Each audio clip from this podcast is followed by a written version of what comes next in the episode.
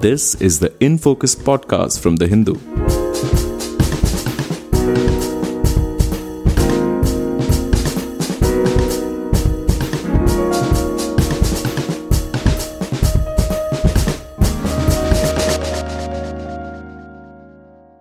Welcome to the InFocus podcast. My name is Jayant Sriram and I'm your host for today.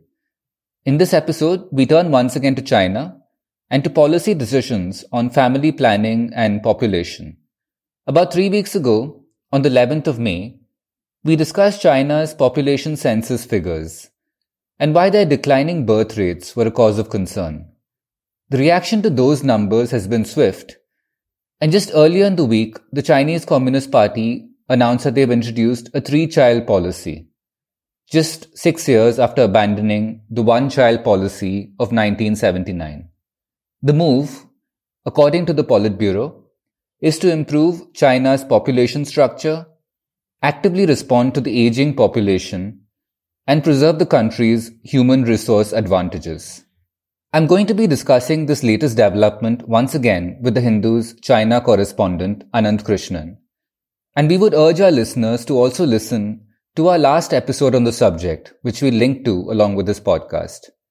During the course of our conversation, we also make reference to some articles and reports, and you can find those also along with the show notes.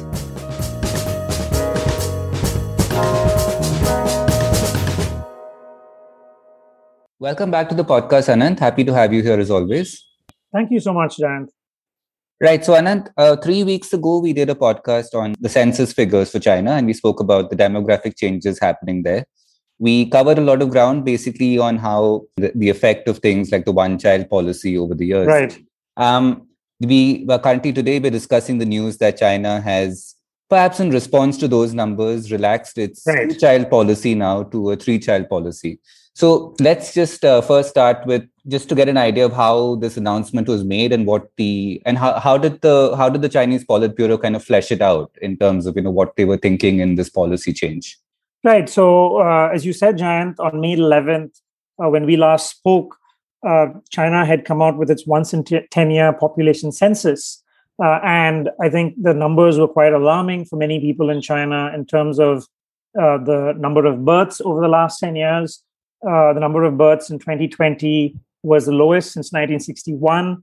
The 60 and above population now accounts for 18.7% of the total population in the country. So, all of this is not new. I mean, people were expecting this trend in China, but the speed of the trend is what worried people. And I didn't expect we would be back in three weeks having another conversation on uh, China's population. And that's because I think Right. uh, many people didn't expect this announcement so soon after the census. So on May 31st, 20 days after the census, uh, the Politburo of the Communist Party, the 25 member Politburo, had a meeting chaired by President Xi Jinping.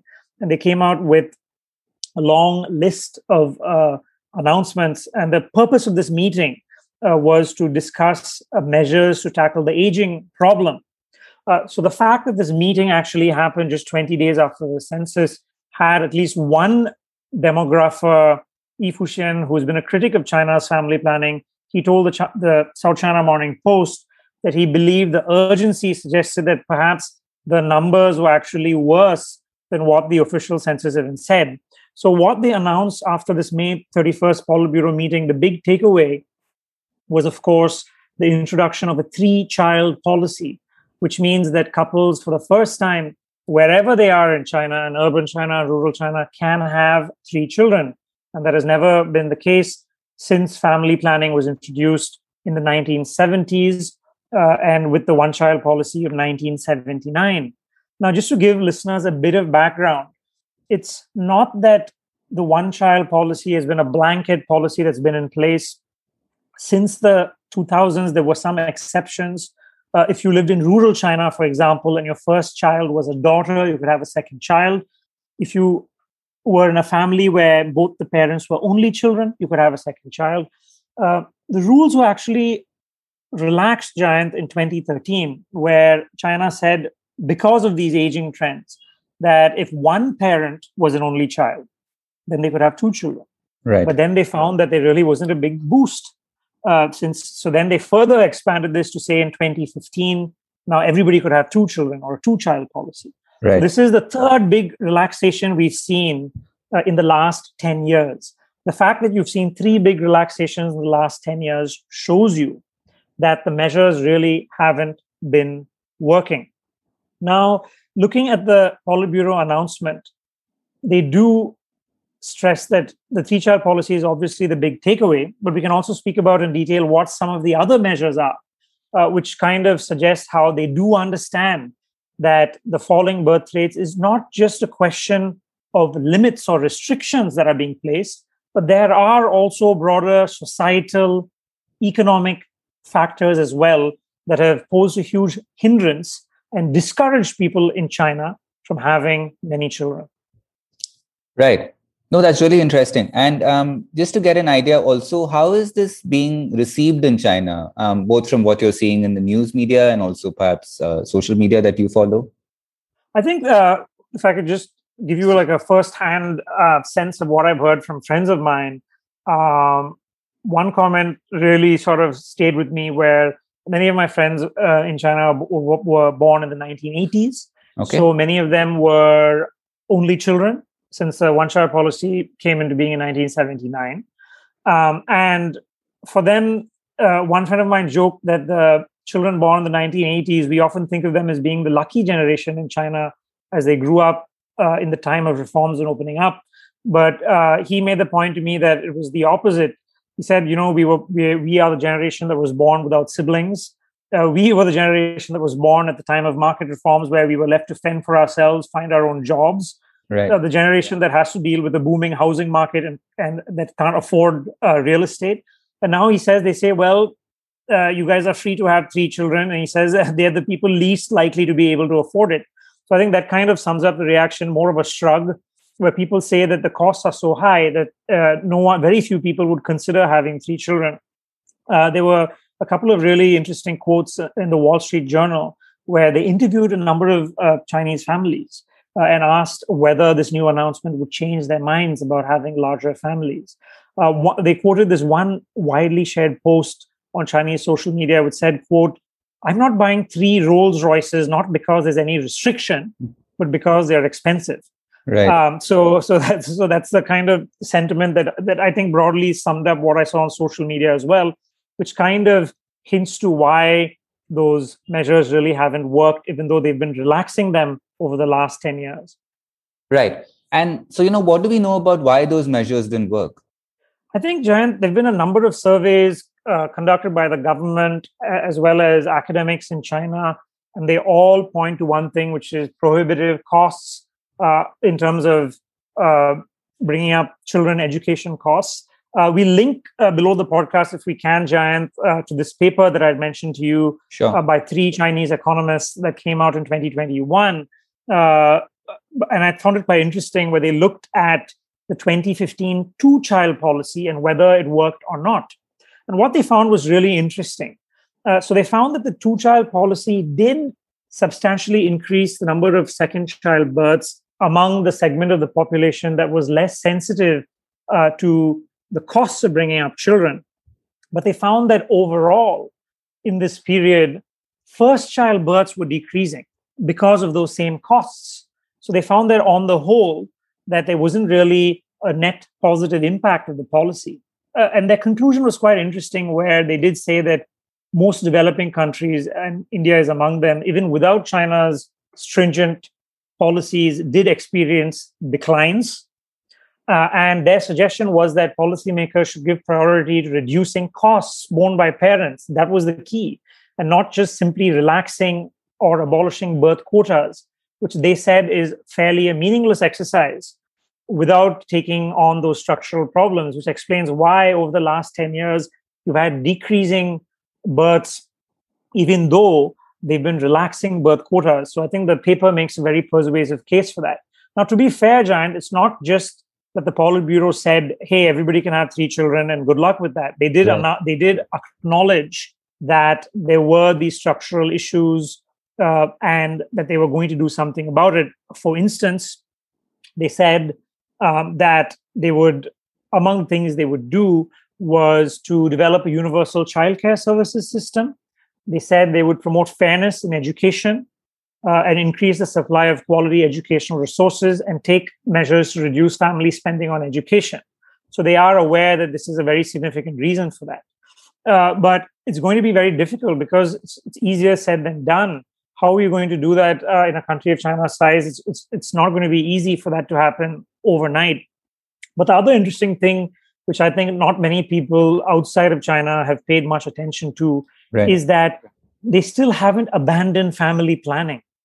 Right. The three child policy still is a part of family planning. And there's a reminder in the Politburo statement which says that China would continue to implement its current reward and assistance system. So if you do, for instance, they may introduce incentives for people to have three children. But the view among many people in China is the financial incentives are so low that it just doesn't make sense when the cost of, of raising one child is so high.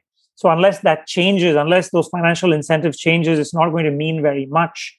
Um, and I think it's it's quite interesting still that they haven't abandoned family planning. I think there are many many reasons for that, uh, which are quite striking, including the fact that I think those of us outside China still uh, sometimes find it hard to imagine how pervasive and entrenched the family planning bureaucracy is. Every village, uh, every even district in every city has a family planning agency. Uh, right. Uh, there are tens of thousands, hundreds of thousands of people employed by the family uh, planning authorities whose job is to ensure that uh, people are following those rules. Uh, there's a huge system of fines. I haven't seen recent numbers, but millions of dollars of fines are paid every year by people who who violate the family planning rules. So there's this huge bureaucratic I would say even inertia that that stands in the way of them completely abandoning family planning, which is what many people would say they should do after so many years. Right. Yeah. No, I'm glad you brought up that aspect because that brings us to talking about the comparison with India. So one very obvious way in which people understand this is that you know India didn't go down that family planning route. China went down right. this route for so long, which is why you know the situations of the two countries are where they are, or you know uh, people sort of compare those policies. So, um, do we have an idea of how?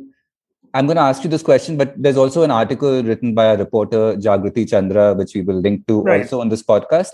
But just to give our listeners an initial idea, how is this this news of the three-child policy being received by experts in India who study I population? Think, yeah. Yeah, I think, Jayant, that broadly speaking, China is quite rightly being seen as a warning, as a note of caution to any country that is harboring dreams of major demographic interventions.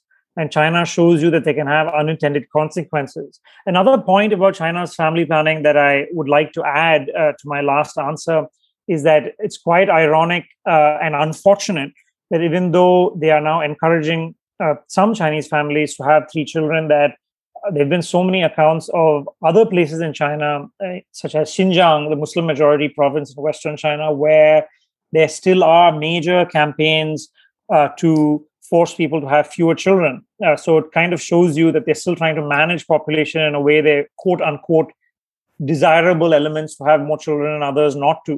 Um, and I think that for India as well, we should pay attention to the fact that such state led intervention of deciding wh- who should have who is entitled to have many children who is who should be having less children. I think there's no space for a state to have that kind of say in people's lives.